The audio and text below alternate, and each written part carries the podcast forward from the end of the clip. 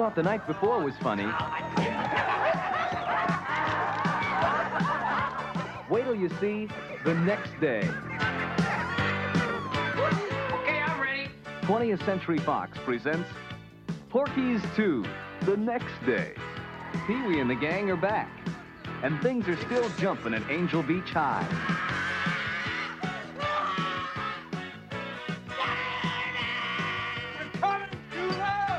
What they do to each other Big Edna? is bad enough.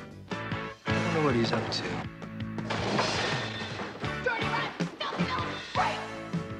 What they do to everybody else is even better.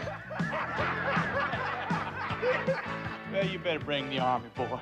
Well, actually, we had something slightly different in mind. Oh, yeah? They ain't happy. The Indians ain't happy. And no one is safe. I happen to be the guest of Big Bob Gephardt, County Commissioner. Bobby, where are you? Is your little magic Oh, my God.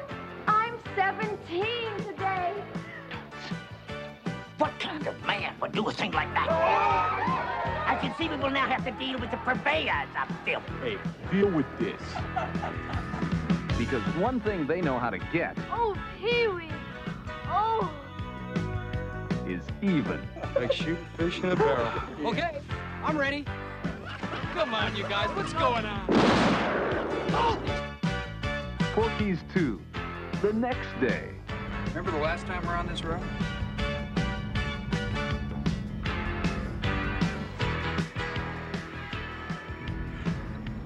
I really want to hear this story.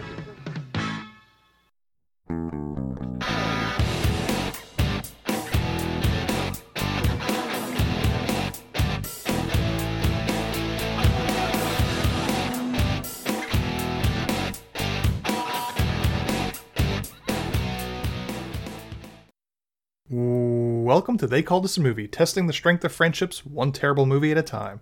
Subscribe to the podcast on iTunes and other podcast services by searching They Call This a Movie and find us on Twitter and Instagram at TicTamPod. That's T C T A M Pod. We are also now a proud member of Geek Vibes Nation, and you could find them at gvnation.com. Welcome back to They Called This a Movie. This is Anthony Delvecchio. And with me, as always, is Dan Aquino and Mark Myers. Say hello, gentlemen. Hey, friends. Hello. Um, I am ready for summer. I don't know about you guys. I'm Uh, not. I'm not. I, I don't want summer to come anymore. I like the idea of summer, but I am pasty and just summer and my skin just don't mix particularly well as much as I like it to. I can't even enjoy summer anymore. There's nowhere for me to go. Everything's so expensive. I can't go anywhere. That is true with uh with gas at five dollars a gallon. It's like, hmm. Well, you have a backyard, so enjoy the Yeah. backyard. That's what my summer's becoming. Is just working in the backyard. Well, so that's the trick. So this weekend, my wife and I, we decided we were going to do some yard work, but we weren't going to do too much. We're actually just going to sit in the backyard and enjoy it. And that's what we did this weekend. I didn't mow the lawn at all. Probably could have used it, but we're just like, we're just going to enjoy it. We'll clean off some stuff because like pollen has been accumulating on every surface outside. Um, and then we just sat out there for like good two hours Saturday night, just drinking, having the dogs out, and just having a nice, quiet evening. That's what you got to do. That's how you really enjoy a yard. That's a good And point. Mark's Yeah, in I his th- cave. Mark loves his cave. Yeah. Doesn't have to run the AC yet.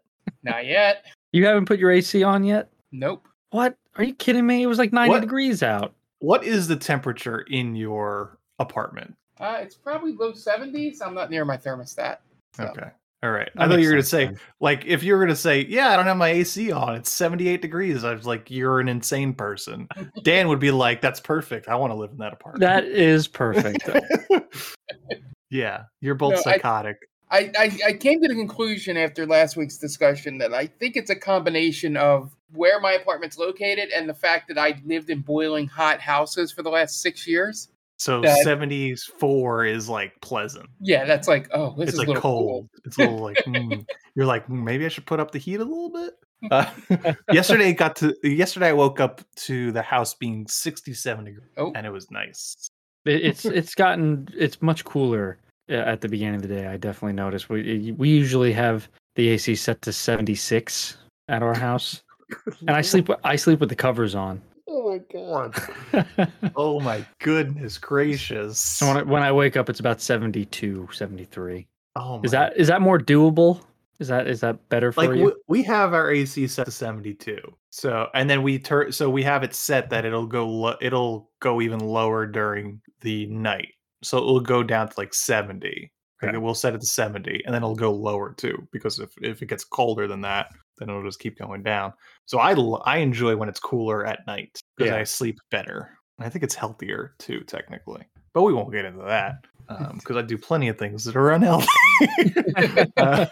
Uh, um, but yeah, good lord, guys, you guys might both be psychotic based on this alone. You might. I, I think that's a well known I- fact. I think I can get conservatorship on both of you based on this information. You know what? I wouldn't put it past America. I Sounds think I, right. I think I might file for conservatorship for both of you because just on this fact, it's like, have you seen? I'm gonna take screen, like take pictures of your thermostats. That's all the evidence I'll need. It'll I know my e- wife would be happy that someone would take me away.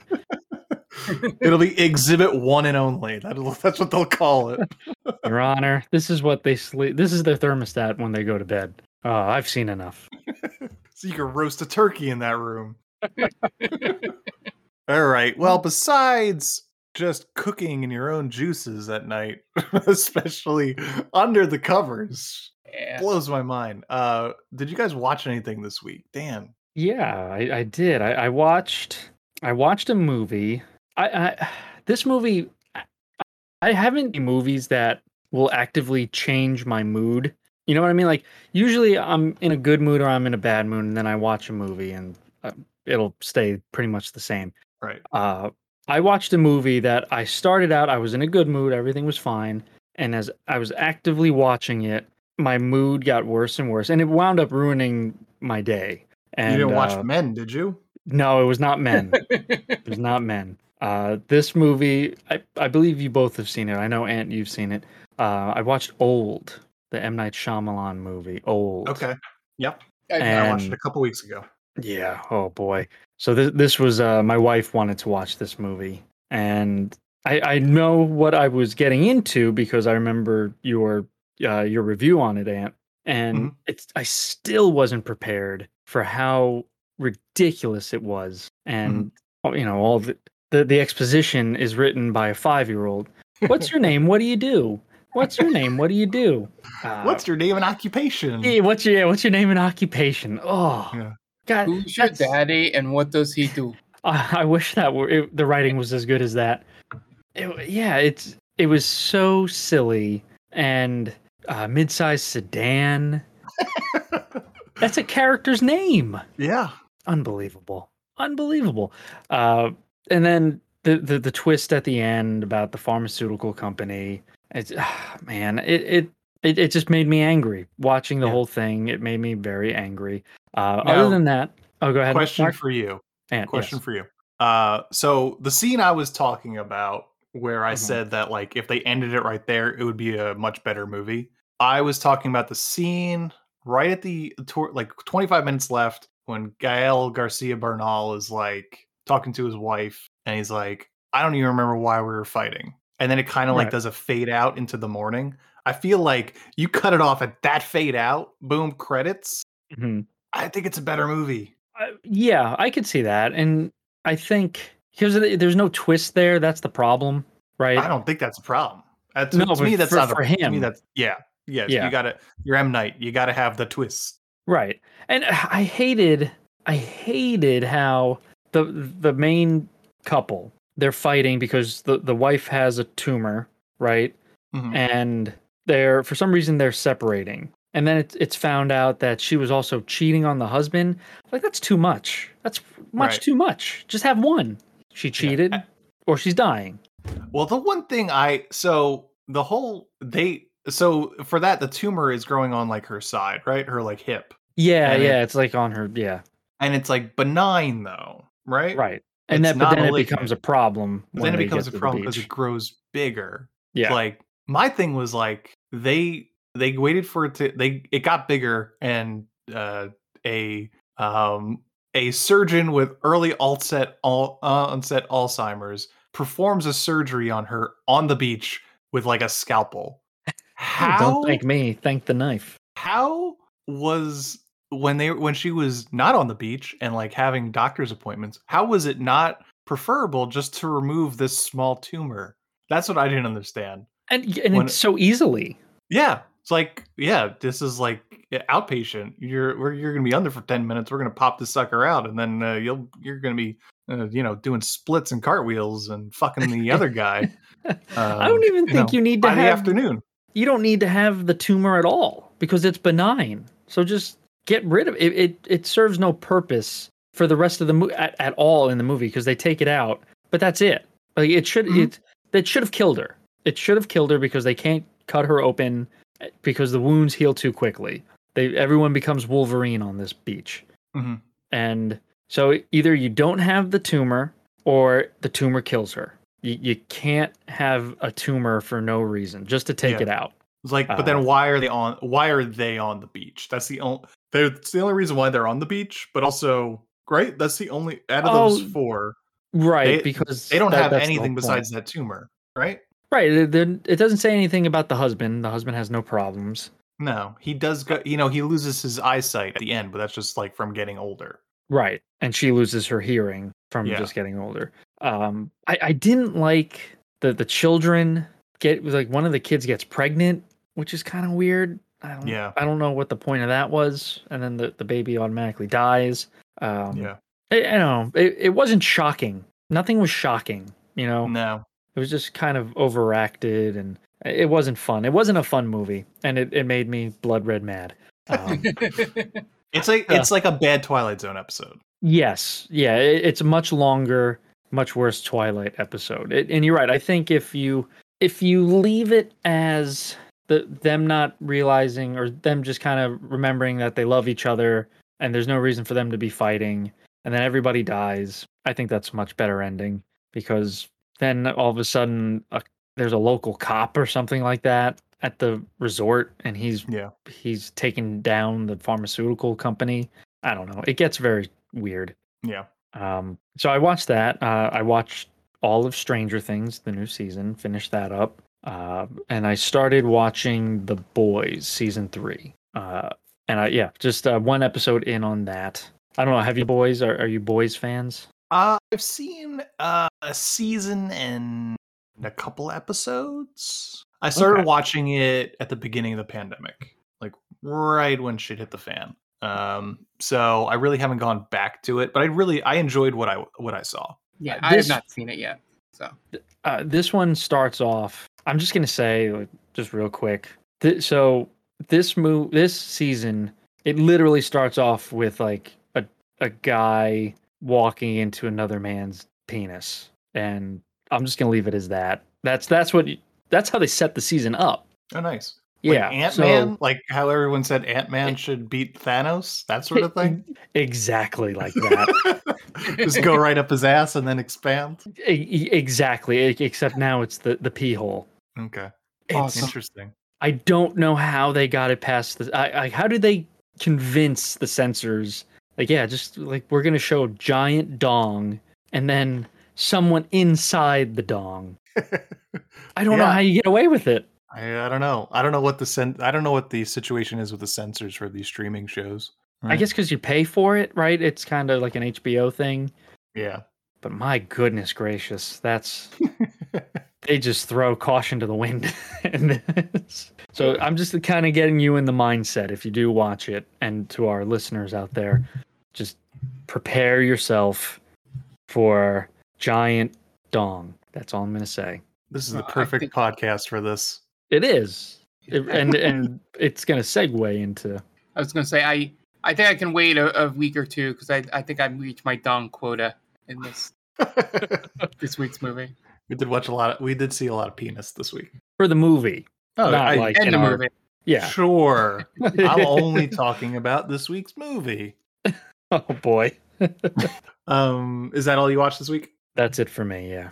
All right, Mark. What didn't you watch this week? What did you think about watching this week? I keep wanting to friggin' Top Gun. I want to go see it, but I'm like, do I really want to spend money? Like, it's coming to that point. Um, Sure. Yeah, where should I just wait for it? Um, you know, because I didn't see it in the first couple weeks. Um, but yeah, outside of that, um, yeah, I- I think I'm probably going to have the same issue with Jurassic Park coming up. Um, but yeah, yeah, just uh, just a whole lot of nothing. I wish I had a little more time on my hands last week um, to do some things. I was too busy um, trying to finish up something before Game Vault Pod recorded, and that took up most of my time. So You see how your priorities lie. It's okay. Yeah. uh, okay. So for me, uh, most of my watching has been I've gotten through about a half of a season of Stranger Things, season four. Enjoying it. And uh, the only other thing I watched, I went to the theaters. Nice sun Saturday morning or Sunday morning, and nice. I watched Crimes of the Future, the new David Cronenberg movie. Um, I don't know what I was expecting. Uh, is that a good? I don't know what I was expecting, or a bad? I don't know what I was expecting. eh, like a lukewarm. I like Okay. Cronenberg in general. I really like Videodrome, uh, History of Violence, Eastern Promises. You know, I I enjoy most of his movies. This one just didn't click with me, and I think it had something to do with like the structure of the story.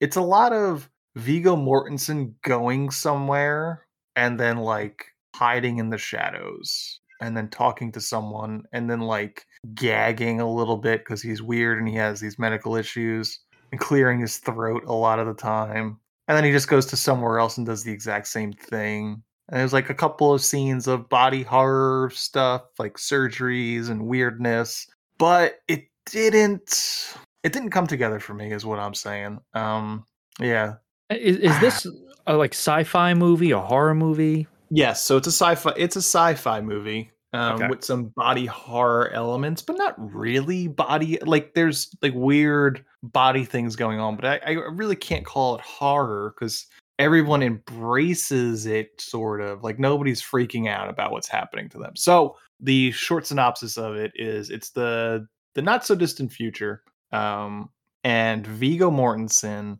is a guy that he's a performance artist that he is growing new organs inside of him. Whoa. And his performance art is his assistant removing those organs.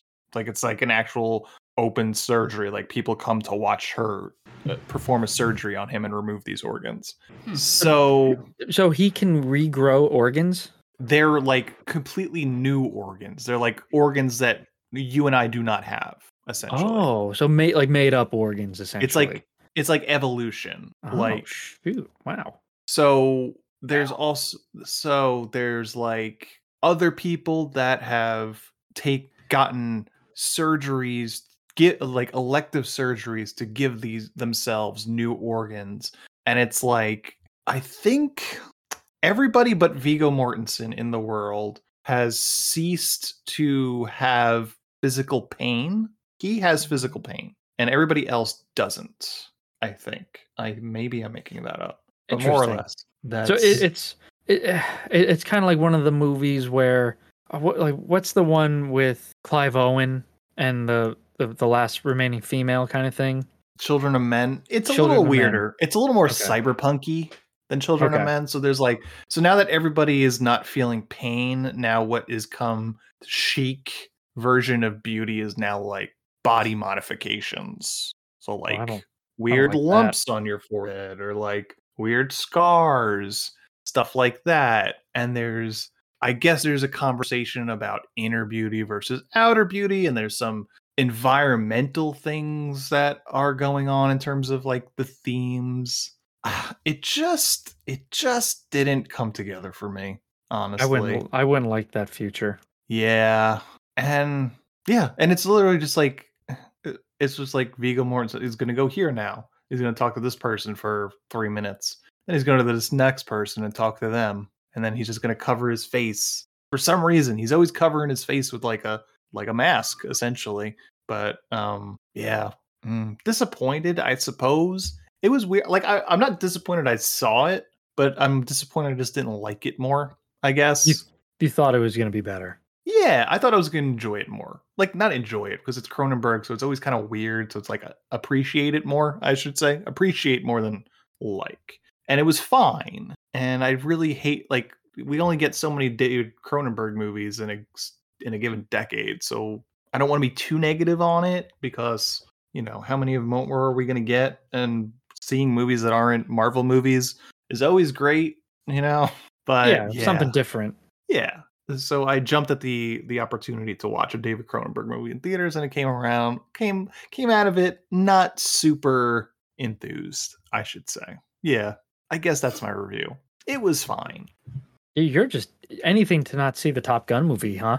Ah, yeah, I mean those two weeks in a row. I I just I'm not a fan of the first one. Like I, I didn't like the first one either, to be honest. I don't like until everyone was saying how great it was. Like I had no interest in seeing the new Top Gun movie. I don't even like I don't like Miles Teller all that much. I think he's kind of a douchebag and he's hanging out with Aaron Rodgers, so that just makes things worse. Is And he? Shailene, yeah, he's like he well, he was like friends with Shailene Woodley because they're in like oh, the Divergent, movies Divergent. together. That's right. the Spectacular Now, I think they were in together. Oh man, that that And, is like, a very douchey yeah. duo right there. Yeah, and she eats clay. I don't know. Right, I heard about that. I just don't have time for these people. And yeah, Miles Teller is not like beside like I wish there was somebody else in Whiplash, basically. I see. I because maybe it's because I've been watching this show for on Paramount because he's the main character. He plays the producer of the the guy who produced The Godfather. Mhm. Uh, he's done a good job, I thought. I mean, I don't. I didn't know he hung out with Aaron Rodgers. That kind of dampens not a- things. He's not a bad actor from what I've seen him in. I just Yeah. don't like him. no, I, I, yeah, I- guess it's a separating the art from the artist kind of thing. Yeah. He's not to me. He's not this groundbreaking artist for sure. Yeah. You know, he's a he's a good actor, but he's not. I, I yeah, I don't think I wouldn't see his name on a, a movie or a TV show and think I gotta see this. Yeah. Uh, I gotta go see that new Miles Teller movie. Exactly. I think Tom Cruise is also in it. But no one says that anymore, right? No The one says. Tom- Yeah, no one says I got to see the new actor or actress's movie. Yeah, I mean the I mean I think well Tom Cruise is one, right? The new Yeah. Tom Cruise movie. Just gonna Yeah. say. I I think it's a question of like who who are the last Oh, the Nick last Cage. movie stars. Nicolas Cage, yeah. I mean, I saw the unbearable weight of massive talent simply because it's the new Nicolas Cage movie. I mean, that's different. Uh, Like Nicolas Cage, there is a difference between saying I got to see the new Nicolas Cage movie and so I want to see I got to see the new Tom Cruise movie. Yeah. One is because he's a movie star. One of them because he's possibly insane. I think one I- because the, the and- Cage one is more ironic. And, and- I, and- that doesn't that doesn't narrow down. No, is Tom. Cruise is certifiably insane. He that's Okay, there okay. is no possibility of whether or not Tom Cruise is insane. It's stand fact fact. Um, but yeah, um, but yeah, I think it's a question of are there any actual movie stars left in Hollywood? Like Tom Mm. Cruise is a definite. You could probably argue like a Brad Pitt, Tom Hanks, but these guys are. It's like not their generation anymore. These guys Yeah. are all. These guys are all, if not sixty, pushing sixty. I think the only close one in the forty to fifty range is maybe The Rock. Yeah, Sure. Yeah, for the for the unwashed masses. Yeah, Yeah, I'm I just can like see that. I got to see the new Rock movie. Yeah, okay. yeah. yeah. But he wants to get away from the Rock, so even he Yeah. doesn't want you to say you want to see the new Rock movie. I want to see the new Dwayne the Rock Johnson movie. Yeah, Yeah, and and my, my point was being like, and it's more that he thinks that than he might actually be that. Yeah, I mean, but that's how that's how all his movies are marketed too. So it's Yeah. also his his team thinks that he is the next movie star. Yeah, I can't even think of a young star that's like that. Like I- not even the Marvel people. Well, I, I was gonna say, I think everything is the. You, I'm gonna see the new Marvel movie. I'm gonna see Yeah. the new Yeah. DC movie, the new Fast and Furious movie. Yeah, it's So- uh, yep, yeah, it's uh, it's franchises over star power. Yeah, yeah, and I, I I'm kind of getting the the fatigue there. I get it, but yeah, I I think there's. I don't think there's anything wrong with it right now because again, they, these come and go. Like I got to see the new Schwarzenegger movie. I got to see the new uh, Stallone movie, kind of thing. You know, and and like those guys were almost like a franchise unto themselves with Yeah. their Yeah. their action movies. So yeah, I, I think it's just kind of the uh, the the ups and downs of film, right? Yeah, there's ebbs and flows. I mean, Yeah. westerns had their day, you know, For quite a musicals had their day. Yeah. So uh, yeah, there's definitely an ebb and flow to kind of what the the masses will watch. Um, but that's the like again, that's one of the reasons why I decided to go see Cronenberg over over Top Gun is for that exact reason. To once you get when you get these chances to to see movies that are um, you know, not usual, not part of a franchise, not part of a an IP that they're just trying to capitalize off of. It's important to go see that so we continue to have these interesting movies. That's one of the reasons why I was dreading the fucking Morbius bullshit, man. Oh, what that that has to be the most gigantic L in film history. Like what it made like eighty five thousand dollars this You- you- weekend. You didn't want to go see him Morb? it's So- more. Oh god, someone needs to be fired from Sony for that blunder. Yeah. Yeah. and outside of that whole thing, they even waited too long. Like by the time they put it in theaters, the meme had sort of died out.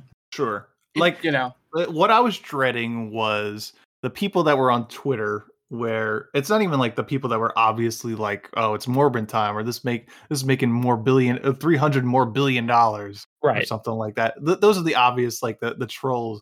It was the people that was like I would be reading comments of like posts of like, no, it actually wasn't that bad. You should go see it. It wasn't as Oh, bad as everyone said. yeah. And it's just like this is the problem. We're accepting mediocrity. You know, we have now accepted that not that bad is now acceptable for your money. Yeah. Again, you're not allowed to hate a movie anymore. We've Yeah. we're we're like essentially wiping that away from the zeitgeist of pop culture. Anything that's bad, it's misunderstood. An actor that's in a bad movie, they deserve better. Not always. Not always. Yep. That's Some- and it's okay for it to be bad. Sometimes movies are just not good. Sometimes movies suck. And you could Yeah. say you like it, but also you also have to I mean, this is a podcast where we like movies that are generally terrible. Like Yeah. we watch Stone Cold, we love Stone Cold. It's not a good movie. And no one's going to defend awesome that. movie. it's an awesome movie, but it's not great. But we I- are. You have to. You have to be able to say, "I like that movie," despite it being not good, and that's Yes. fine. You know, it's fine. There's plenty of movies I love that aren't good, and I can recognize that. But you, it's it's not that bad. Is not what we should be striving for, especially from these larger IP movies. You know, Yeah. Sure. it does Morbius does not deserve a sequel because it was just it was fine. Right. Yeah, it, it's again, and this is the problem of listening to the internet, right? Mhm. And uh, once again, I, I'm, I'm beating a dead horse here with the Snyder hashtag. This is what happens. They see that this hashtag is trending. Oh, we can capitalize off that. Morbius has been out on release for um, like months now. You can rent the movie. Why would I want to go see it again? Right. And it wasn't close to breaking any records Mm-mm. right? It wasn't like it needs two million dollars to hit the billion dollar mark. No, it they they lost money on this. Yeah. Good. It- I'm glad. I hope someone gets fired. I hope I hope the entire team gets fired. The They- entire they Sony- should. Yeah. It's embarrassing. It's embarrassing. And uh, to me, it couldn't have happened to a better actor uh, and a better studio. A better studio. oh my they- god. They Sony, have zero clue. Yeah. Sony just can't figure it out. But yeah, let's just throw every single Spider-Man character at the wall. One of them will stick. Man. It, it's embarrassing. hmm As long as they keep selling PlayStations, though, I guess that's going to fund their terrible film side of things. Yeah, Do they even sell? I never. There's no PlayStations. I can't find Well, a I guess- goddamn PlayStation. Whatever they made, uh, the amount that they made, they've sold. I guess. Yeah, that they're set for X amount of years. it's one to one, I suppose, in terms of produced. I doubt that sold. the I doubt that the movie side even knows what the video game side is doing. And Uh, vice versa, I'm sure. is unless they uh, until they have to ask them for a loan. Can we have some money, please? Got a bail. They got to give him a bailout. Yeah, their PlayStation Plus money is funding uh, Jared Leto's next picture. Oh, uh, I I can't believe that someone fell for that, and so like f- hook, line, and sinker they fell for it. Yeah, douchebags. Yep, that's the problem. That's the problem with Twitter. Yep. Uh, yeah. So that's all I watched this week. Um, there was talk about Stranger Things in there.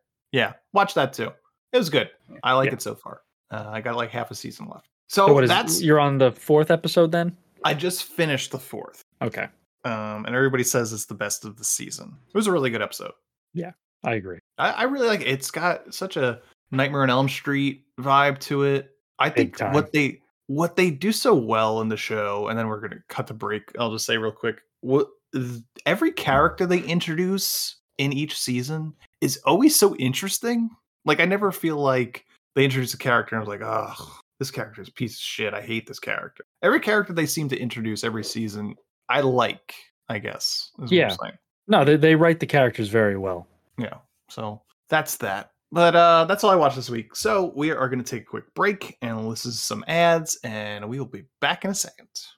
And welcome back. Now it's time to get into this week's movie. And this week was my week. And I don't know what I did this week, to be honest with you. I really didn't know what movie to pick. I did have a movie on deck, but it's kind of similar to a movie we're going to do later on this week. So I kind of wanted to keep it a little different. And then I kind of just did a Hail Mary pass and I saw I saw Porky's 2 the next day on Amazon Prime. So I picked Porky's 2 colon the next day. And I don't know why I did. But gentlemen, where are you coming from with Porky's and Porky's 2 the next day? Mark. No, Dan. We always start with Dan. You know what? Let's go with Mark this time. You can start with Start Mark. Yeah, no one's we're saying you can't. We're gonna switch it up this week. Now I don't know what to Um, do. I know, right? keeping keeping your guys' I- heads on the swivel. I have never seen either of the sequels because I think there's a third one as well. Um, I think there's also a fourth one. is there a fourth? Yeah. Um, I I seen the first one a long time ago, and after watching this one this week, I am not convinced that that movie they were made by the same people. Um, because this I don't know where this plot comes from for this movie. Um, compared to what the plot of original Porky's is. Um, I don't know if they got told to tone down. Um, even though I don't really tone it down, but it's it's just weird. If if you watch, if you've seen both movies, you'll understand what I mean. Um, but yeah, I had no idea to know it was going in, and then when I saw the plot or the synopsis somewhere, I'm like, wait, what? um, like, how does this bring in the KKK into this? Um, but yeah, I just I was completely thrown off. I was bored for most of it. Um, there were closer to the end. There started to be some really good parts. Um, you know, in terms of of things that made me chuckle a little bit. Um, but most of it, you know, didn't move the needle for me at all. Um, and yeah, I I don't know what you did to us, Ant. Dan, what about you? Porky's and Porky's 2 colon the next day. Oh, I hate that title. The next day. So lazy. Uh, I've never seen Porky's. Uh, I know that one famous scene with the, you know, they cut the hole in the, the bath, the girls' shower room. Uh, I've, I've seen clips of that, but I've never seen the movie. Never saw Porky, t- Porky's 2. And yeah, I mean, I, I, I knew this was one of the, you know, it's a raunchy movie. Uh, no way it gets made today. Thank God. That that's one of the things. Like like a boomer would be like, oh, you can't make this today. Like, why would why would you want this made at all? It's not good. It's it wasn't funny. Um, yeah, they they would lament you can't get a Porky's movie made. Uh, yeah, it's but Mark's right. I didn't know where the plot was going. So it's a movie about trying to get a gangbang going at first. Then they ditch that once the KKK shows up. But Mhm. first, they got to fight a group of evangelical, like right wing nuts from stopping a Shakespearean play. Yeah. Like, what is happening? This movie's all over the place. yeah, a play that they don't even want to perform, like in the beginning. I I've never seen a school that fought so hard for Shakespeare. Right. Yeah. Usually they'd be like, "Thank God we don't have to do this."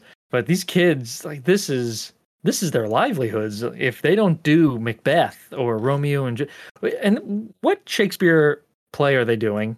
So it's like a festival, so they're doing several. Okay, There's Romeo and Ju- they're doing Romeo and Juliet. They're also doing a Midnight Summer Night's Dream, And Macbeth. and they do they do mention Macbeth. Yeah, Yeah, the Okay. sword Oh, the sword fights Macbeth. Yeah, Yeah. I was so confused.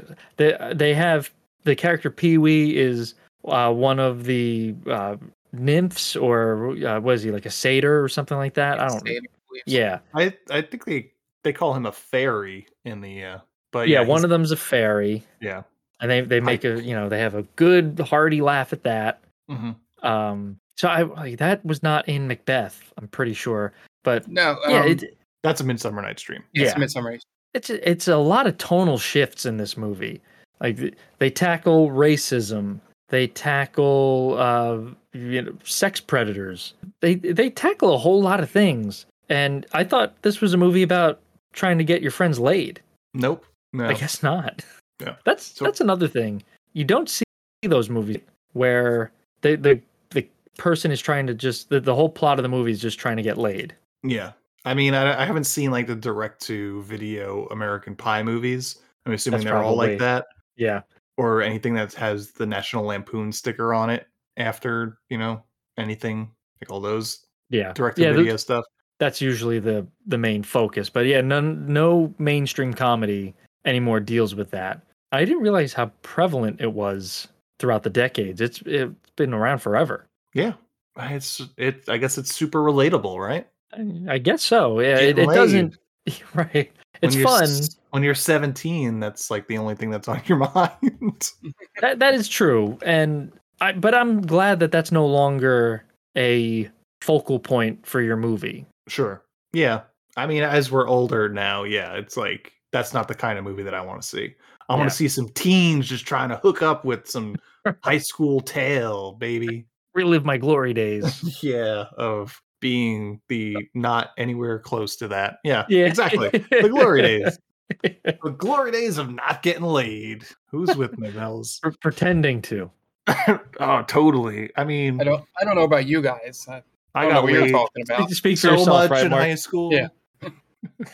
um, for me, I've seen Porky's. Um, it has been like 20, 20 years or so. I think I was in high school when I saw it. Ah, I don't remember liking it though. Like it was that was I was in the demographic, I suppose. Um, but like I mean, it probably had something to do with the fact that it was particularly old at that point, and you know, movies like American Pie were more of my wheelhouse at that moment. Yeah, and even at that time frame, I was more of a Fast Times sort of Yeah, take on it. yeah. I mean, the we this movie gave us what we've always talked about is the the promise of dick. So we got plenty of dick in this movie. But it's Mm. old man dick. It's old KKK dick. Yeah. Yeah, th- Those guys dick. were, and they were very sure of themselves. Like, yeah, I'm going to be out and proud, man.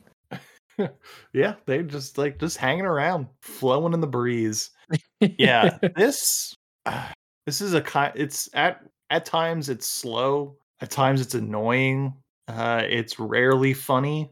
Um, it's too long, and it's not that long. Like Yeah. some Yeah. scenes are just go Exactly on what you mean. forever. The scene at the restaurant is Oh, way too fucking long. the the scene where the reverend and the teacher are reading Shakespeare and the Bible. Mm-hmm. Oh, I I was bored to tears. That It's that's a good three four minute scene. Yeah, and it's like, all right, we get it. Right. Oh, oh, man, I I think you got to lose one of those storylines. You have to. Like Right. the, the the KKK don't show up for fo- until 48 minutes into the movie. That's right. Yeah, and, like, Yeah. you don't just introduce the KKK out of nowhere. Right. Yeah, you gotta and- you gotta you gotta bring that in the beginning. Yes. and and to be honest, if you axe them out of the movie, it doesn't change the movie. No. No. No, it doesn't. No, it's it's one less group that gets their comeuppance. Really. That's all it is. Yeah, I, I think I think you're right, Mark. I think you get rid of the KKK. You keep yes, the and in this movie. yes, yeah. Uh, although at the same time, you give credit to this movie for just humiliating the shit out of the KKK, which Yeah, is you know what was this? 84? 83. 83. Yeah. So yeah, I mean they they get their comeuppance, which is always fun to see. So good. I mean that that's great. But in general, I think you you lift that from the movie. You you go after the pervy uh, uh, mayor and the crazy right wing reverend, and you just yeah, that's what you go for. Yeah, I, That's like that. That's plenty enough. yeah that's what this movie sh- should be it's like sort of the you know we got to save the rec center from these um rich teens but instead of rich teens in a rec center it's our play and it's the evangelical right you know yeah. I, I wish they could have done something better than a Shakespearean play uh, i as mean something to save. yeah but they didn't need rights to it right? that's I the public so. domain Yeah. uh, why, why, why couldn't it be like uh, you know, rock music, right? The the church hated rock music. well because Well, then you- they needed rights to the music That's true. Yeah, Yeah. Shakespeare's public domain. Yep. Yeah, this sucked. Um I don't I also don't understand like the the friend dynamics in this cuz half the Both of time hate each other. Yeah, half the time it's just two like part two it's like one group but broken up into two trying to fool the other ones. Yeah, and it seems know. like it's like partially three. I mean, Pee Wee's on his own. Yeah, and maybe I Yeah. know there's one other guy with Pee Wee. Yeah, Um, Ralph Macchio looking guy. Yeah. Yeah. That's I Who thought he was for a moment. I don't remember if Porky's won it, and you don't have to answer this question, but um, I, I don't know if he is he like the ex boyfriend of the girl that Pee Wee's with, which So makes that even weirder. Is that Wendy Williams? Yeah. so Wendy definitely has had sex with him. Yes. Okay, She I think she mentions it, right? Yeah. Tommy, I guess his name is. yeah, Uh, that's one thing I don't. Oh, no, Oh, Tommy, no, Tommy, Bill- yes. Billy is the guy that's playing Ober in the other fairy Yes. Yeah. in the play. I had a hard time knowing anybody's name. All these guys looked alike to me. Um, yeah. If I had- I wanted, I did want to watch the first one before we got on this podcast. I didn't get a chance to, um, but to refresh myself. But um, yeah, mhm, not great. No. Aga- And again, it's this huge tonal shift because the the first half of the movie is these high school kids, quote unquote high school kids, because these guys are definitely in their thirties. Uh, It's these high school kids just trying to get laid, and that's all that matters. and, and And and part of it is is that they're getting revenge for something that happened in the last movie that is that what's Right. going on? Against each other. Yeah. against each other. Hmm. I, I there's guess, like uh they they keep mentioning like the cherry forever revenge and off the top of my head i don't remember what that was what happened that they're they're trying to get revenge on him is I- is that when they they hire that dancer? so Okay.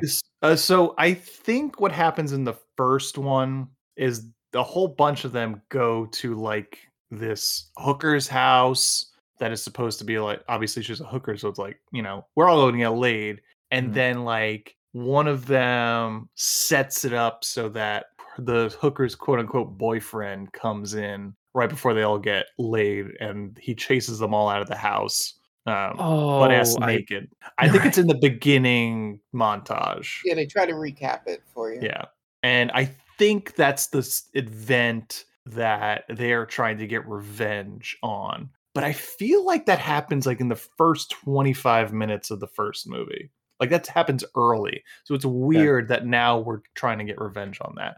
So here, then they're trying to use that as a chance to get revenge on them after Pee Wee claims he's had sex with so many women. Um, you and me both, brother.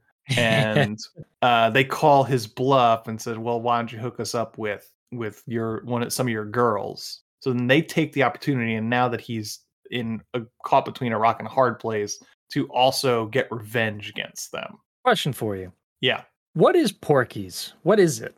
Porky's is kind of a strip club uh, bar, like redneck bar in the first movie. Okay. That they they run afoul of Porky. I guess they're I guess they're probably underage. They go into Porky's and they get kicked out, and they seek their revenge by basically tearing. They basically blow up Porky's establishment. They run Oh. afoul of an Irishman. Is that what you're trying to say? yeah, they run afoul of a redneck named Porky. Oh, Um, all right. Because it had nothing to do with this movie. No, but this takes place the next day. Right. Uh, Um, so this is ex- i- immediately after the events of the first movie. th- and I what an think- unimaginative name. I, I So- can't get over that. Yeah, Porky's 3 is called Porky's Revenge, where they reintroduce Porky into the story. See, that makes more sense. So why not? That should have been Revenge. Should have been two. Yeah, I mean, I guess if if you're gonna do the next day, I feel like that's a little too early to to get revenge. Right. He's got to think about it, right? He's gotta he's gotta lick his wounds, really. Yeah, I got a Uh, yeah, lot of insurance takes- calls he's gotta take he's gotta make. that's a good point. Yeah, yeah. Revenge is you know you don't want to rush that. Yeah. Um, yeah. So it's, I'm just looking up Porky's Three: The Revenge. Yeah. It seems like the, it seems like they all kind of made returns. Like this is the same cast as the second one, as the first one, and they all kind of came back for the uh the third. Really It's the main cast. Yeah. interesting. Yeah. Now I I've, I have no plans on seeing the third one. Yeah. I- I never seen wanted- the first one. I, I don't want to see any of them anymore. Yeah. And there's a fourth one called Pimpin' Porky's Pimpin' Pee Wee, but I feel like this is a sort of a situation like American Pie presents sort of thing. Yeah. God Uh, damn. yeah, because this was this takes place in this was 2009. This one was made, and I mean, it seems like they've got the same the same names. We got Pee Wee, got Tommy, Meat, uh, Porky, but I'm I'm just I'm flabbergasted. I mean, you had the movies in the in that time period, you know, like Animal House, which was uh very somewhat similar, Revenge of the Nerds, uh Caddyshack, like especially Caddyshack. The the kids they're the same thing. They're trying to trying to get laid. They're doing drugs, this that and the other thing. But that's actually like funny. Like, I, was this considered a comedy classic in the day? The, the first Uh, one, yes. the first so the one, first yeah. one. Okay. Yeah. So do, do you this think the first one is worth watching? if you were 17, maybe as an adult, I don't really see it. Yeah, you there's no need, right? Yeah, I would I would say no, not at this age. There's No, better one of- comedies. yeah, it's one of those movies that is like if you didn't see it when it first came out at the appropriate age, you're gonna have no nostalgia or need to see it. Okay. Yeah, I You I, know, I I don't care for this movie. it's it's it's not like and not to bring it up again, but it's not even like Fast Times where you know there's a decent movie in there. Um, Right. It it's just it was sex comedy essentially. Yeah, it's like uh, it's very episodic. Um, you know, it's just it's kind of like like Kentucky Fried Movie is also one in there in those in that times. It's like the first Zucker Brothers movie. Yeah, not great. I'm not like I said. I'm not a huge fan of the first one. I feel like I feel like I watched it with my parents for some reason. That's that's a good idea. Yeah, and it, it wasn't my idea. It was more like my dad's like, yeah, let's watch Porky's. This movie's hilarious. I was like, hmm, this was not your best judgment case here, Tone. Yeah, I I, I got a But you're feeling find out sooner or later, Ant. yeah, I got a feeling that if Porky's and Animal House were two movies that our dads or uncles were like, you gotta watch this. I love this when I was your age. Right. You know, Yeah. And, and again, there there there are people out there, you know, in their 60s now who would be watching Porky's or Porky's 2 and just lamenting that they don't make them like this anymore. Man, Yeah. can't make Porky's today. Eh, good. Yeah, that's great. That's a good thing. Even even if I wasn't on that side where you know you like oh oh, cancel this, cancel that, or whatever. It's just this is not a good movie. Right. There's nothing to there's nothing to hold on to in terms of like, man, we lost we lost it. We lost the farm, man. We blew it. right. Look at what we could have had. It- the, the way Pee Wee, and uh, again, at the beginning of this movie, it's all about getting laid. So Pee Wee talks about, and I, I feel like dirty just saying it, when he, he says pussy like eight times in, Yeah. a sh- in like a string of maybe f- six, seven minutes. With a hard R, you know. he deals in it. That's one of the things he says. He deals in pussy. Yeah. He uh when he says that word, I feel as if I need to take a shower for a week straight. Yeah. It's It is it's like highlighted. It's It underlined. What like, what is he he says someone deals in one thing. Oh like M- he like Michelangelo dealt in uh like stone or whatever and so and so dealt or uh it's someone so and so dealt in paint. Like, I deal in pussy, and I'm like, oh, oh, Yeah. gross, dude. No, And he's no- our he's our hero. but he kind of like disappears after a while. Luckily, yeah. right. it, it just shifts between. I, I think at the end, it's it, it really finds its groove where like, all right, well now we're embarrassing the KKK members, we're embarrassing the um the the mayor, and that scene was ridiculous. You mean Mhm. you mean you guys don't watch porn with a bunch of your buddies and then scream about how big the actor's dick is? yeah, porn from like the twenties. Yeah. Well, this this movie does place take place in 1954. Okay, so that's not that long, I Yeah, guess. So Yeah. maybe maybe it was a thing like stag parties, you know, like Well, yeah, yeah. we're gonna get together. We got this reel to reel set up.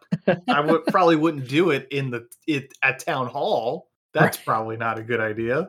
I don't care what decade it is. Well, these guys thought they were, you know, they're invincible, right? The the Yeah. old white dudes. The good old days, though. This That's is, right. This is the the America that uh, half of the country wishes we could go back to.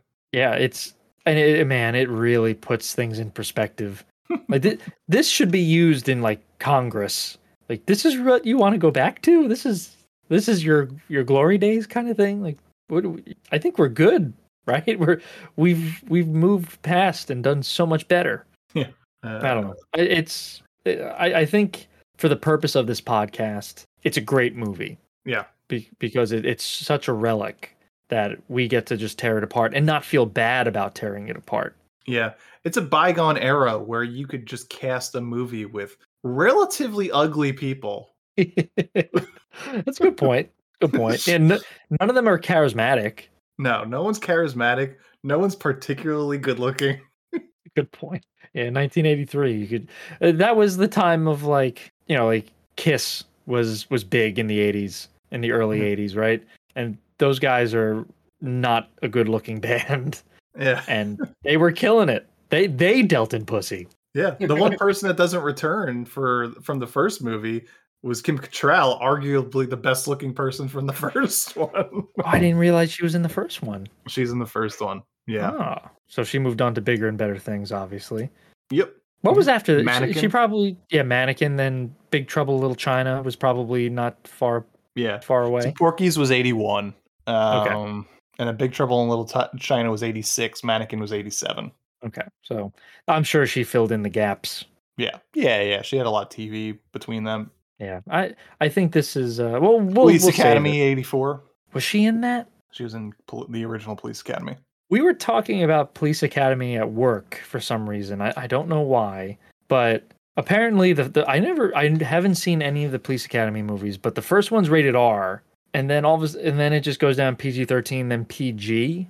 Is that Uh, I think I know. Uh, Commandant Lassard gets a blowjob while he's giving a speech in the first movie.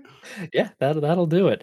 Uh, That was Um, another. That was a, a movie, an R rated movie that was made into a TV show, wasn't it? Like a cartoon.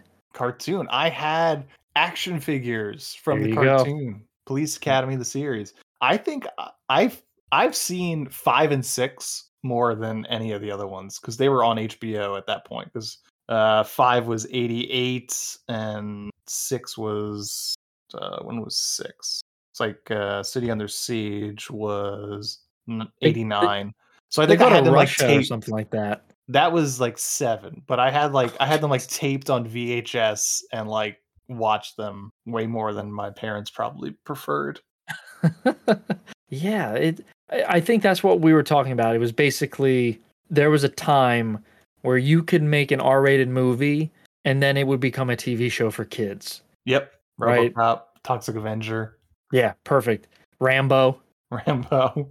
poor and not. I, I, That'd be great if Porky's. Porky's animated series. Show came up like, uh, well, I can't imagine that be any better. So Uh, there you go.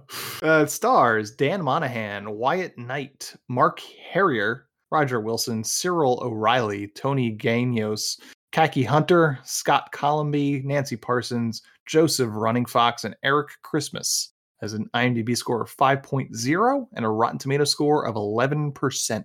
Budget $6.5 million. Box office $33.7 Oh. million dollars. Made a bunch of money. The first one made over hundred million dollars. and that's why this movie exists. Yep. Yeah, it was for a long time. It was the so it's technically a Canadian production. It was shot in America and it takes place obviously in, in Florida, but it's technically a Canadian production. And it was like the for a long time it was like the highest grossing Canadian production ever. Budget of two point five million dollars the original and grossed hundred and eleven million dollars. Wow. Yeah, that, that'll do it. All profit, man.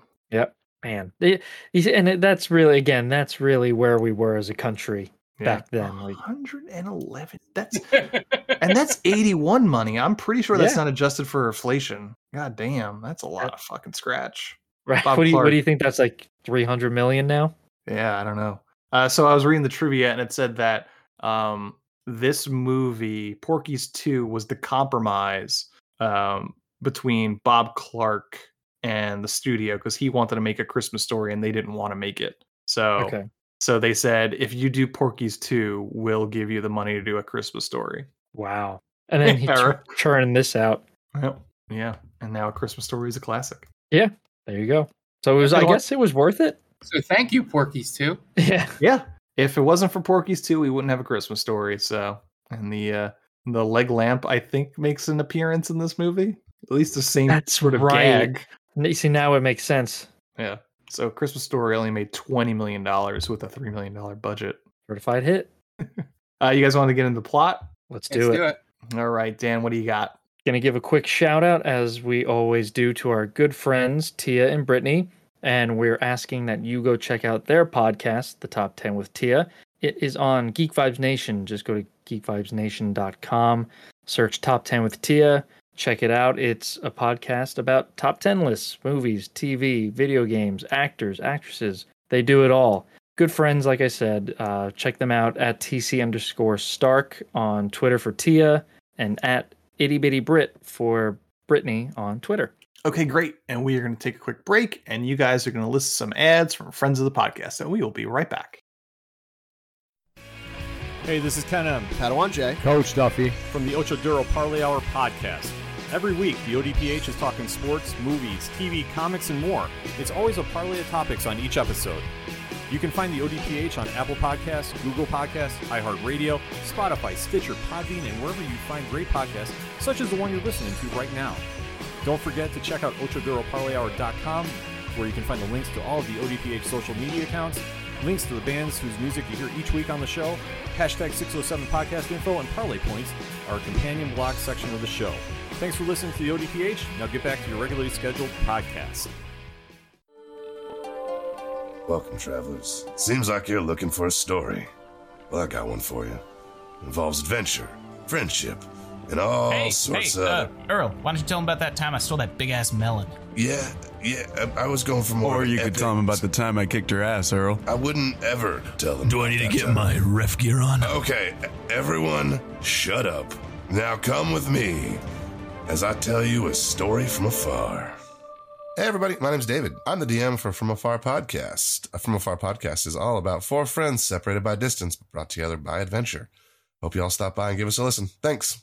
And welcome back. Now it's time to get into the plot for Porky's 2, colon, the next day. We open on a montage of the events of the first movie, so I didn't have to bother watching the first movie. It's extremely annoying, though. They just picked all the, the scenes where people are just screaming on the top of their lungs, so it's great to get off on that foot. Then we eventually fade in on Pee Wee, our hero, celebrating the fact that he got laid the night before, even going so far as to exclaiming that he ruined her. It's our hero, folks. it's our But- hero. I, I feel like that's par for the course. I, I I'm sure a lot of guys have done that, right? Like they definitely build themselves up in their head. They're they're studs. I was a sex god. Exactly. Yeah. And then he tries to get his dick hard so he can measure it, because that's what he does in the first movie, but he can't get it up. So he pulls out a National Geographic to look at pictures of tribeswomen and gets hard. So he celebrates by banging on his chest like Tarzan, and his mom walks into his room while he has a hard on, and then he acts awkward about it, and then he goes to school. Question. And then for some reason, she gets um, excited about the fact that his growth chart thing. Oh, is- yeah. Right, because he like kind of like just puts it off the charts. Like, Yeah. I'm done with this because I got laid or something. I don't know what his motives were. I don't get it. Um, but then she's like, "Oh my god!" And then you Good for him, Dan, I guess.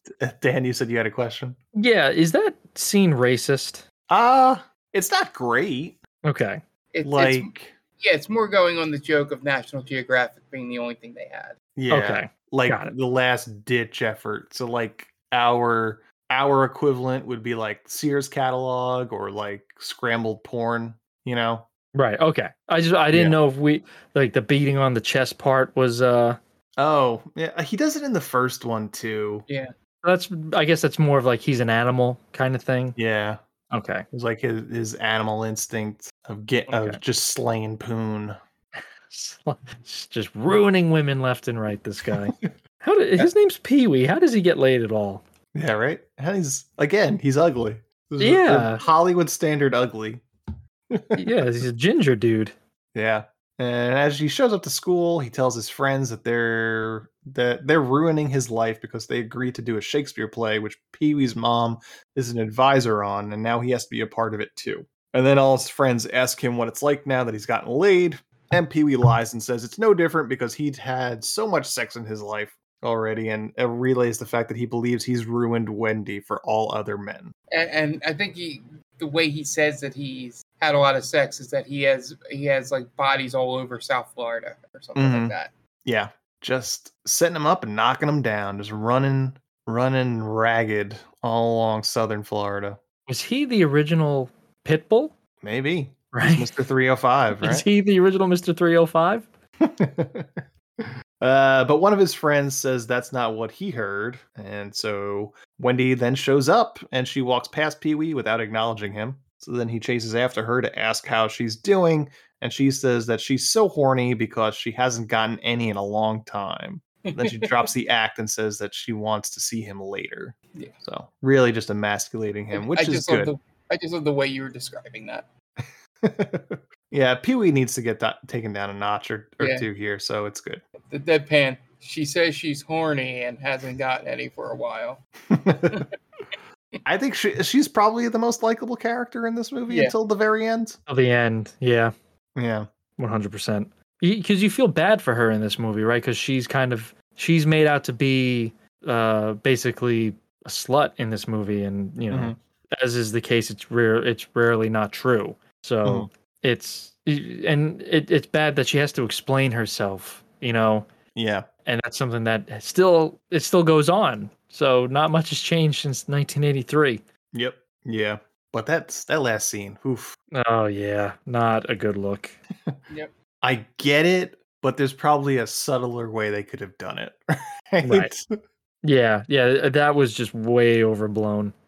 Uh, so she leaves, and Pee Wee continues lying about he's the biggest coos hound in the school. So they call his bluff and tell him to set them up with some of the girls he's been fucking because they want a piece. And then Wendy goes and talks with one of their friends who's been suspended for the events of the first movie, and they discuss Coach Balbricker's bathroom habits, which gives the guy whose name I didn't catch an idea for payback. I have no idea who these white dudes are. Oh, I just got it. Miss Ballbreaker is supposed to be Yeah. Ball Yes. Yep. Just figured that out.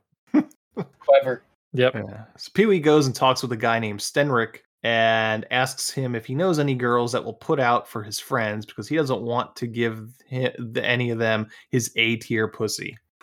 Hard R. Again, He yeah. has, he has, he has different tiers. Yeah. Again, just so dirty. Yeah. Stenrick says the easiest girl he knows in the school is Wendy, so Pee Wee tells Stenrick that his sister sucks rhinoceros dicks. And- then the guy asks, "What does he? What do you think he means by that?" yeah. Uh, at the play rehearsals, some of the friends are hassling their vested friend Billy, uh, whose name I didn't know at this point, uh, for playing the part of a fairy in A Midsummer Night's Dream, of Big Fairy specifically. And that's the joke. And then Pee Wee then goes to biology class, talk to a guy named Frank, asking about Easy Girls, and Frank mentions Wendy too. Frank spreads a rumor about a girl in band that almost had a gangbang with 20 guys on a band trip.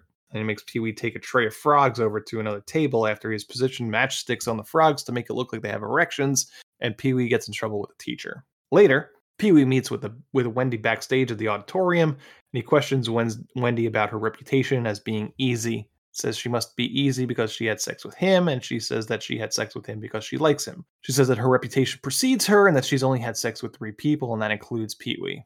And she basically has the reputation because a couple of guys lied back in the eighth grade and she just never corrected anybody. And as they leave, they start talking about some revenge plot that alludes to something in the first movie, but I don't remember exactly what it is. And then Pee Wee then goes to talk to Big Edna, the girl from the band, to see if she's down to have a gangbang with his friends. And Edna tosses him across the band room. Yeah, and, uh, and Pee Wee just doesn't get the hint at any point, you know. Yeah. That, that it might be a lie. Yeah. Wendy just told him that people tell stories about other people, and he immediately doesn't get the hint here. Yeah, exactly. And he's just really open. It was like, hey, don't you just want to get fucked by a ton of guys? it takes so many, right? Come on. A gal like you must take a, a ton of guys to keep you satisfied. I wish that's the one thing I I've I can't imagine at any point it would have been okay to just basically infer to a, a person that they want to have a gangbang. Right in yeah. in the middle of school, It's like, hey, you, you seem like you're down to get plowed by several people. Yeah, I What feel you like even like I feel like even in the adult film industry, it's like you know you broach it a little bit better than what Pee Wee does here. Yeah, it's just you, someone's in the wrong place at the wrong time. Yeah, yeah. Normally we pay two thousand dollars per scene, but that can also be per guy. It, it, it's definitely done with a little bit more. Uh, it, it's more believability, I'll say. It's like I'm gonna start putting fingers up. You tell me when to stop. You tell me when to stop. or it's just a shot one. of Just one, right? it's it's just the shot of a castle, the exterior of a castle, and then then everyone knows what's going on. We've already laid the groundwork here. Uh, so down at the beach, Wendy is working the food stand while Billy, the guy in the play, is studying his lines, and his friends give him shit again. Then, out of nowhere, a Native American student by the name of John Henry, represent, shows up to tell Billy that he's going to do the play. This, it- it- before we even get into the major part of this, this may be the most quote unquote woke movie of the early '80s mm-hmm. in terms of what they're te- like. Like it's great that they have the storyline with the Native American, but unless I missed something in the first movie, he's just put there Yeah, to you know like I don't remember his character in the first one, but I could be wrong. I yeah. I honest to God thought he was going to start some shit with them. John Henry was going to be like, "Hey man, you got to get off our beach. This is our beach." And then well. it was going to be like a fight for the well, beach. we, we, it's just that's just your prejudice against people named John Henry. yeah. Get off my beach, bruh. Uh, I can't. I can't. Uh, I can't jet ski when you with you over here on the beach. um, I thought. I thought they were alluding to that John Henry and Billy were going to be like in a relationship. Like oh, Billy because he's re- excited. Re- Billy is really happy he decides to do the play. Yeah, That's right. That's a good point. I I, I did pick up on him being excited about that. Like, oh, no, Yeah. it's great that he's going to be in it. yeah, Yeah. They couldn't go. They couldn't go that far. In. Yeah, I Right, guess 'cause At- at again, time. like we can make fun of gay gay people by you know Yeah. the, the the whole fairy thing, but we can't insinuate there's an interracial gay relationship. Oh yeah, that that would have blown people away. This ain't Star Trek, guys. We can't we can't get away with that. I, I- but how like how how interesting is that that you actually see you know the uh, Billy uh, John Henry is Seminole. They say he's a Seminole. Mhm. Like how interesting is that, right? You never see that. Yeah, it is interesting that like the, racism is specific to Native Americans in this. Right. It, it's such a niche, I feel like, in filmmaking. Like, it, it was almost, it was, I, I don't- I don't mean this in the wrong way. It was kind of refreshing to see uh, Native Americans portrayed in a movie, and especially in 1983. Like, Yeah. who who would have thought? hmm Yeah, it was a surprise. And he's he's really good in this movie. The the scene where he and Billy are are doing the fight scene. Yeah. I thought that was probably one of the better parts of the movie. hmm Yeah. Pretty good uh, stage uh, stage combat too. Yeah. Between the two of them. Yeah, they did a good job. Like the rehearsal, obviously, because in the, the actual play, it gets fucked up. But Right. But yeah, uh, yeah, in the rehearsal they they do a good job. Pee Wee shows up with his friend that kind of looks like Ralph Macchio to try and set his friends up with a revenge plot involving a woman by the name of Graveyard, Graveyard Gloria, a librarian that will fuck anything as long as they're in the graveyard. See, the problem with this revenge plot, it's too complicated. That's right? the problem. Yes. Not that they're paying a woman to to basically prostitute herself. Well, she's not supposed to fuck them if the plan goes according to plan. Okay. She's not there to fuck them. But it's too complicated. Like you got to introduce them to this woman that gets really turned on by graveyards. What what the fuck? I don't know. Very specific. Yeah, it's got to be to the point. Yeah, there's too many loose ends here. Yeah.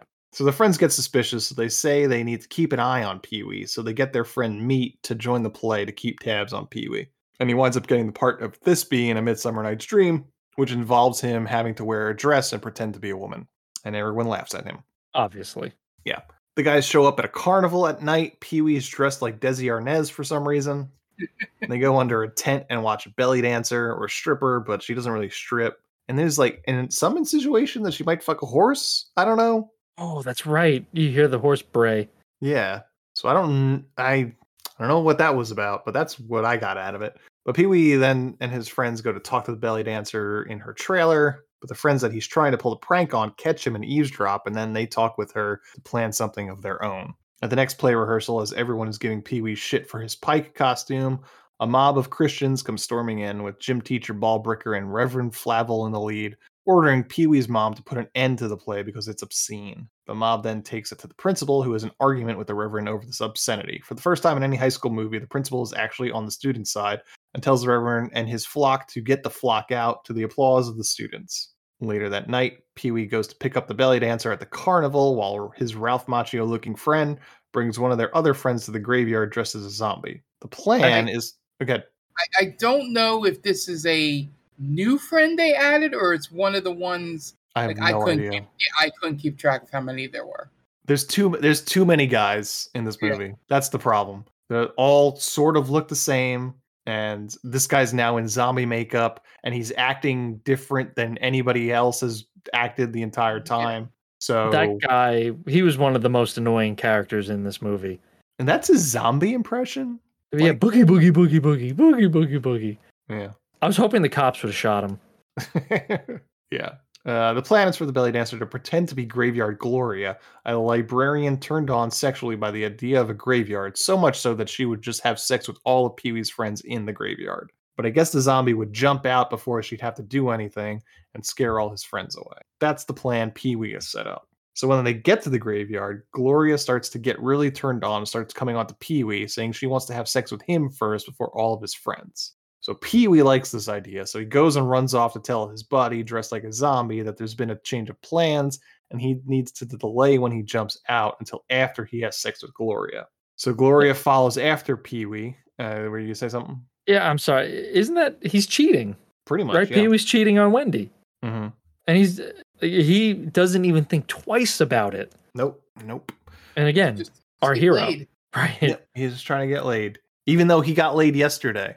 Literally, the, yeah, the day before. Yeah, that that's despicable. Mm-mm-mm. This is our hero once Dirty again. dog.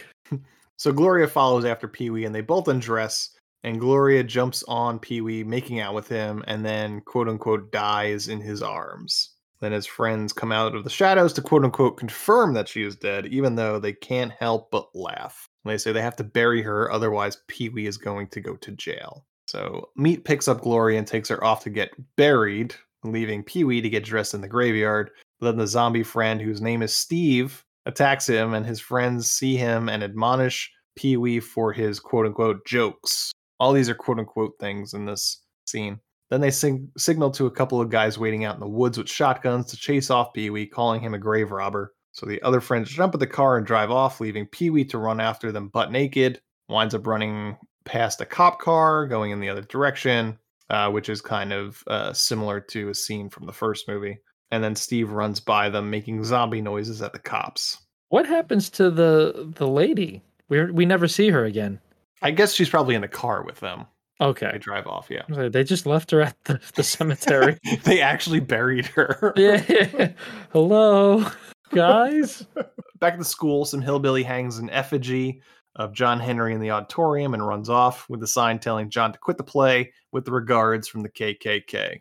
And we are 48 minutes into the movie when this appeared as plot point. Yeah, that that's dropping a bombshell on us right Yeah. there. So John says that he'll drop out. Pee Wee's mom convinces him that they will stand by him, but it's his decision on whether or not he wants to continue. And then the principal or principal arrives with the mayor, a few commissioners, the reverend, and Coach Balbricker, who are there to see a dress rehearsal of the play. So they put on a dress rehearsal with Romeo and Juliet, with John in the role of Romeo and Wendy as Juliet. And everyone seems to love it except Reverend Flavel, who is now concerned over the fact that John is Native American. After the play, the mayor is pleased, but ultimately says that if that is the school board's decision, and they'll have to have a meeting about the play. Uh, after the council leaves, the guys go off to teach Balbricker a lesson, which coincides with her like clockwork trip to the bathroom. So they sneak into the basement of the school to get to the plumbing with a live snake to send up to the toilet that Balbricker is using. So up it goes, causing Balbricker to scream, bust out of the stall, and out into the gym with her pants down around her ankles and climbing the bleachers for some reason. And then they take get rid of the snake. John and Billy practice stage combat when the principal comes into the auditorium and asks students to gather around. He tells them that Reverend Flavel has successfully gotten a hearing with the school board, which means they'll have to postpone the school presentation of the play. But as a loophole, if they consider it a class project, they continue rehearsals. And then Pee Wee, Wendy, and a few others go to talk commi- to Commissioner Gephardt, who is a friend of Wendy's dad, and he seems very receptive to helping the students put on the play. He says he'll get to the other commissioners to vote with him by comp- compromising on a few other issues that he doesn't care about. And he assures them he's going to get them to perform the play and then flirts with Wendy when the kids leave. And Gephardt's assistant brings in a petition from Flavel that's gotten 5,000 signatures in favor of shutting down the play. And these people will vote against Gephardt in the next election if he doesn't side with them. So Gephardt starts thinking and tells his assistant to schedule a meeting with Gephardt, with uh, Flavel. Later, the guys show up at John's house to see John bloodied from an attack in a burning cross on the lawn. The Klan showed up and tried to shave his head, but just left him beat beat up instead. But John is still planning to perform the play. Yeah, they leave it to like it's like it's your decision, John. Yeah. It, it, going back to the um the councilman Gephardt, Mhm. right? And then he, you know, he kind of changes his mind because of the petition. There has to have been more important things going on, right? Like I'm, I'm going to lose an election because of a Shakespeare play. right. Yeah. When on earth has that ever happened, except for maybe when Shakespeare was actually alive? Yeah, well, he's thinking that there's enough people that'll just follow this reverend no matter what. Yeah, 5,000 signatures is a lot for a county.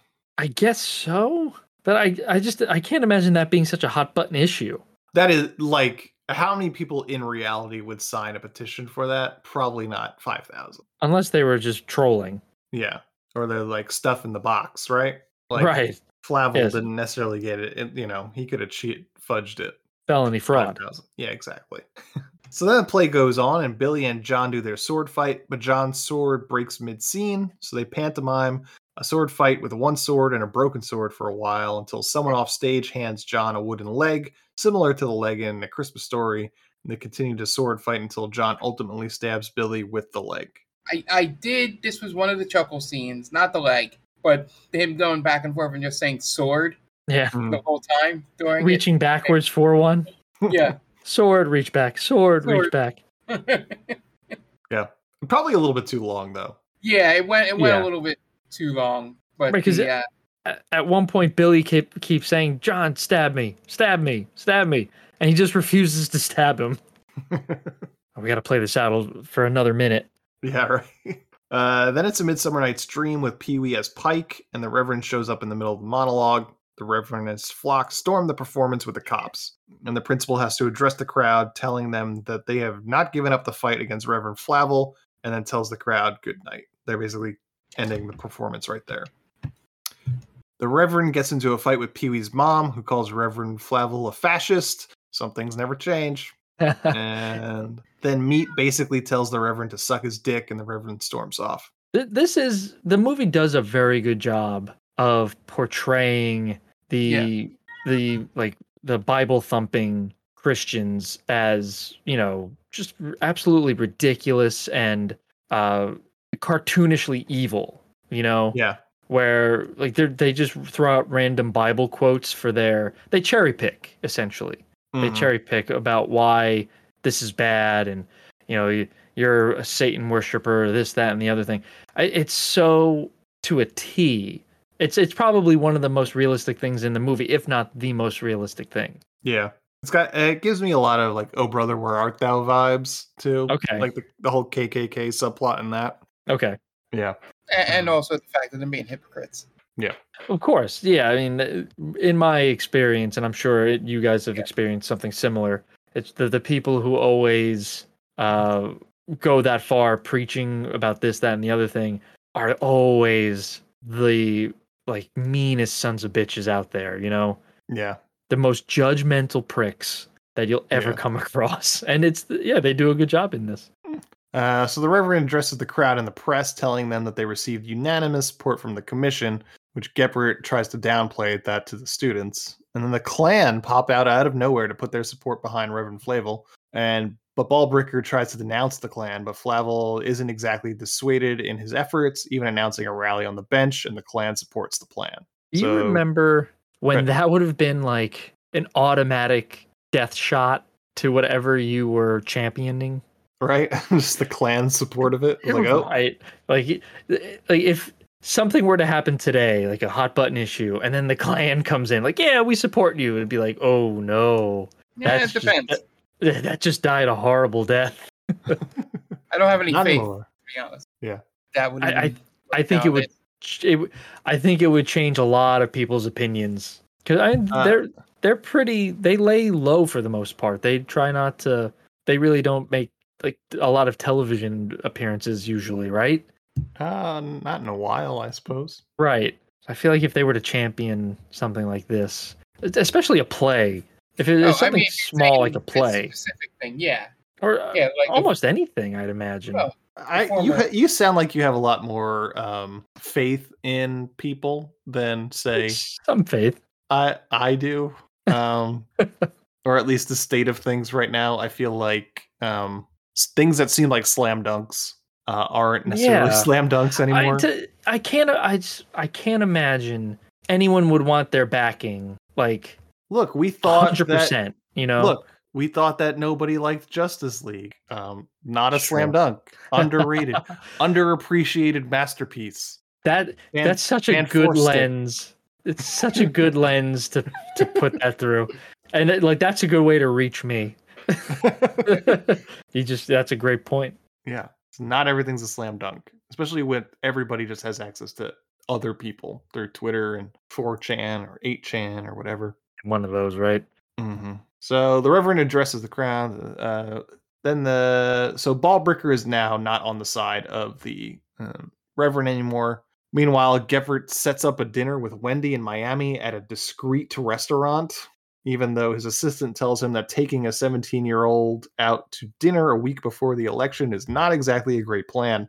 And he just says it's a half a notch in his uh, six shooter. Yeah, he said it would be another notch, and then he says, "Well, she's 17. Well, then a half a notch, I guess." So I don't know what he means by that. Is it Yeah. that What's the difference? So I I wasn't sure if he was saying if she was younger it would have been a full notch Or the other way. or the other or way around. or if the other way around. It's because she's not 18, it's only a half notch. but what does the half notch mean? Is I that, don't know. Is that I- just the tip? Is that what he's going for? I have no idea where he's going, but yeah, 17. Yeah, I mean, it's not a good look, regardless. Yeah. Um, and Wendy is using it as an opportunity for revenge for torpedoing the play. And the students start planning a way to get revenge against Flavel and the Klan and this poten- and the politicians that supported Flavel. So they sneak into the town hall and eavesdrop on the mayor and some of the commissioners watching a stag film and say saying super incriminating things, which is lucky because the the guys record everything with a microphone. They they stop short of saying the time and the date. Essentially, man, I can't Yeah. believe we're watching this pornographic film in town hall at exactly 7:30 p.m. on July July 3rd. Here with the mayor, right, and a bunch of the councilmen. and they start cooking up some fake vomit for Wendy's date. Uh, the night of the rally, Billy disguises himself as a Klan member, and when the Klan is distracted, they knock out one of them, and Billy takes his place at the front of the marching line, then leads the Klan into the gym. The boys then confront the Klan and with John, and then a gym full of pissed off Native Americans. They then say that they're ready to make things even with the Klan after they attacked John, And to get things even, they plan on giving the Klan circumcisions. Full on brises. Bris? A full on Klan bris. There we go. Yeah. Meanwhile, Pee Wee drives Wendy down to the restaurant in Miami, and her mission is to make the biggest scene in the restaurant the, the restaurant has ever witnessed. She dresses like a majorette with water balloons in her bra. It obnoxiously causes a scene in the restaurant, shouting about Commissioner Gephardt and announcing to everyone that it's her 17th birthday. He tries to convince everyone that it's his daughter playing a trick on him, and then when he threatens to leave, she screams rape on the top of her lungs. And at the rally, the boys usher in the Klan members into the Reverend Flavel's speech, and the Klan is now shaved and butt naked, which distracts Reverend Flavel from giving his speech. And they play the recording of the mayor and the commission watching the porn. the one the one scene that got me to chuckle a little bit was when they played the recording and then the part of the recording comes was like look at the size of that guy's dick and they cut to a guy who, who one of the clans members that's naked he just like looks at the reverend he's like who me Me? Yeah. i laughed He- about that He did that. he did it twice. Because the, the Reverend is like, oh, look, the spawns of Satan. And the guy's like, me? oh, man. I'm glad someone else noticed that. I was like, oh, that's weird. Just like, why does he think he's talking to him?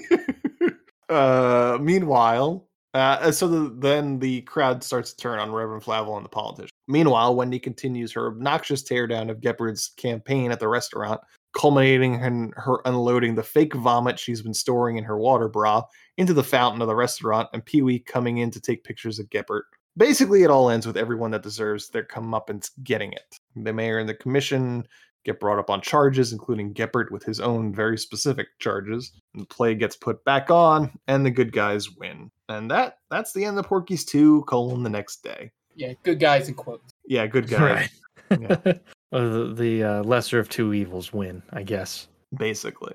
Yeah. The the the end credits scene is weird too. There's like one of the Klansmen is like walking out from the rally, all you know, butt naked, and a woman in the stands hits him over the head with the um, with an umbrella.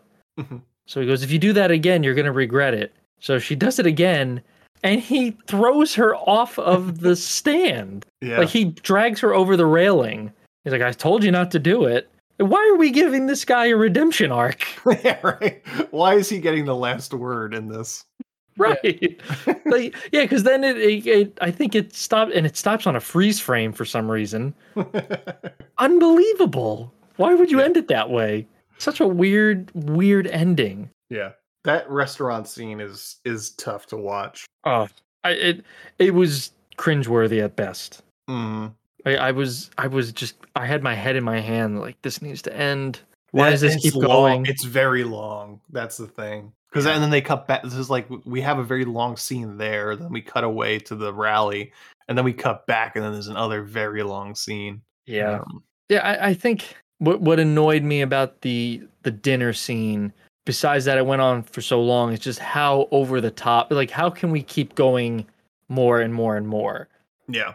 And it was like enough is enough. They would have been kicked out by now. hmm Yeah. And it, it it's she's very shrill, and they keep saying they have this saying in the movie. They say it a few times.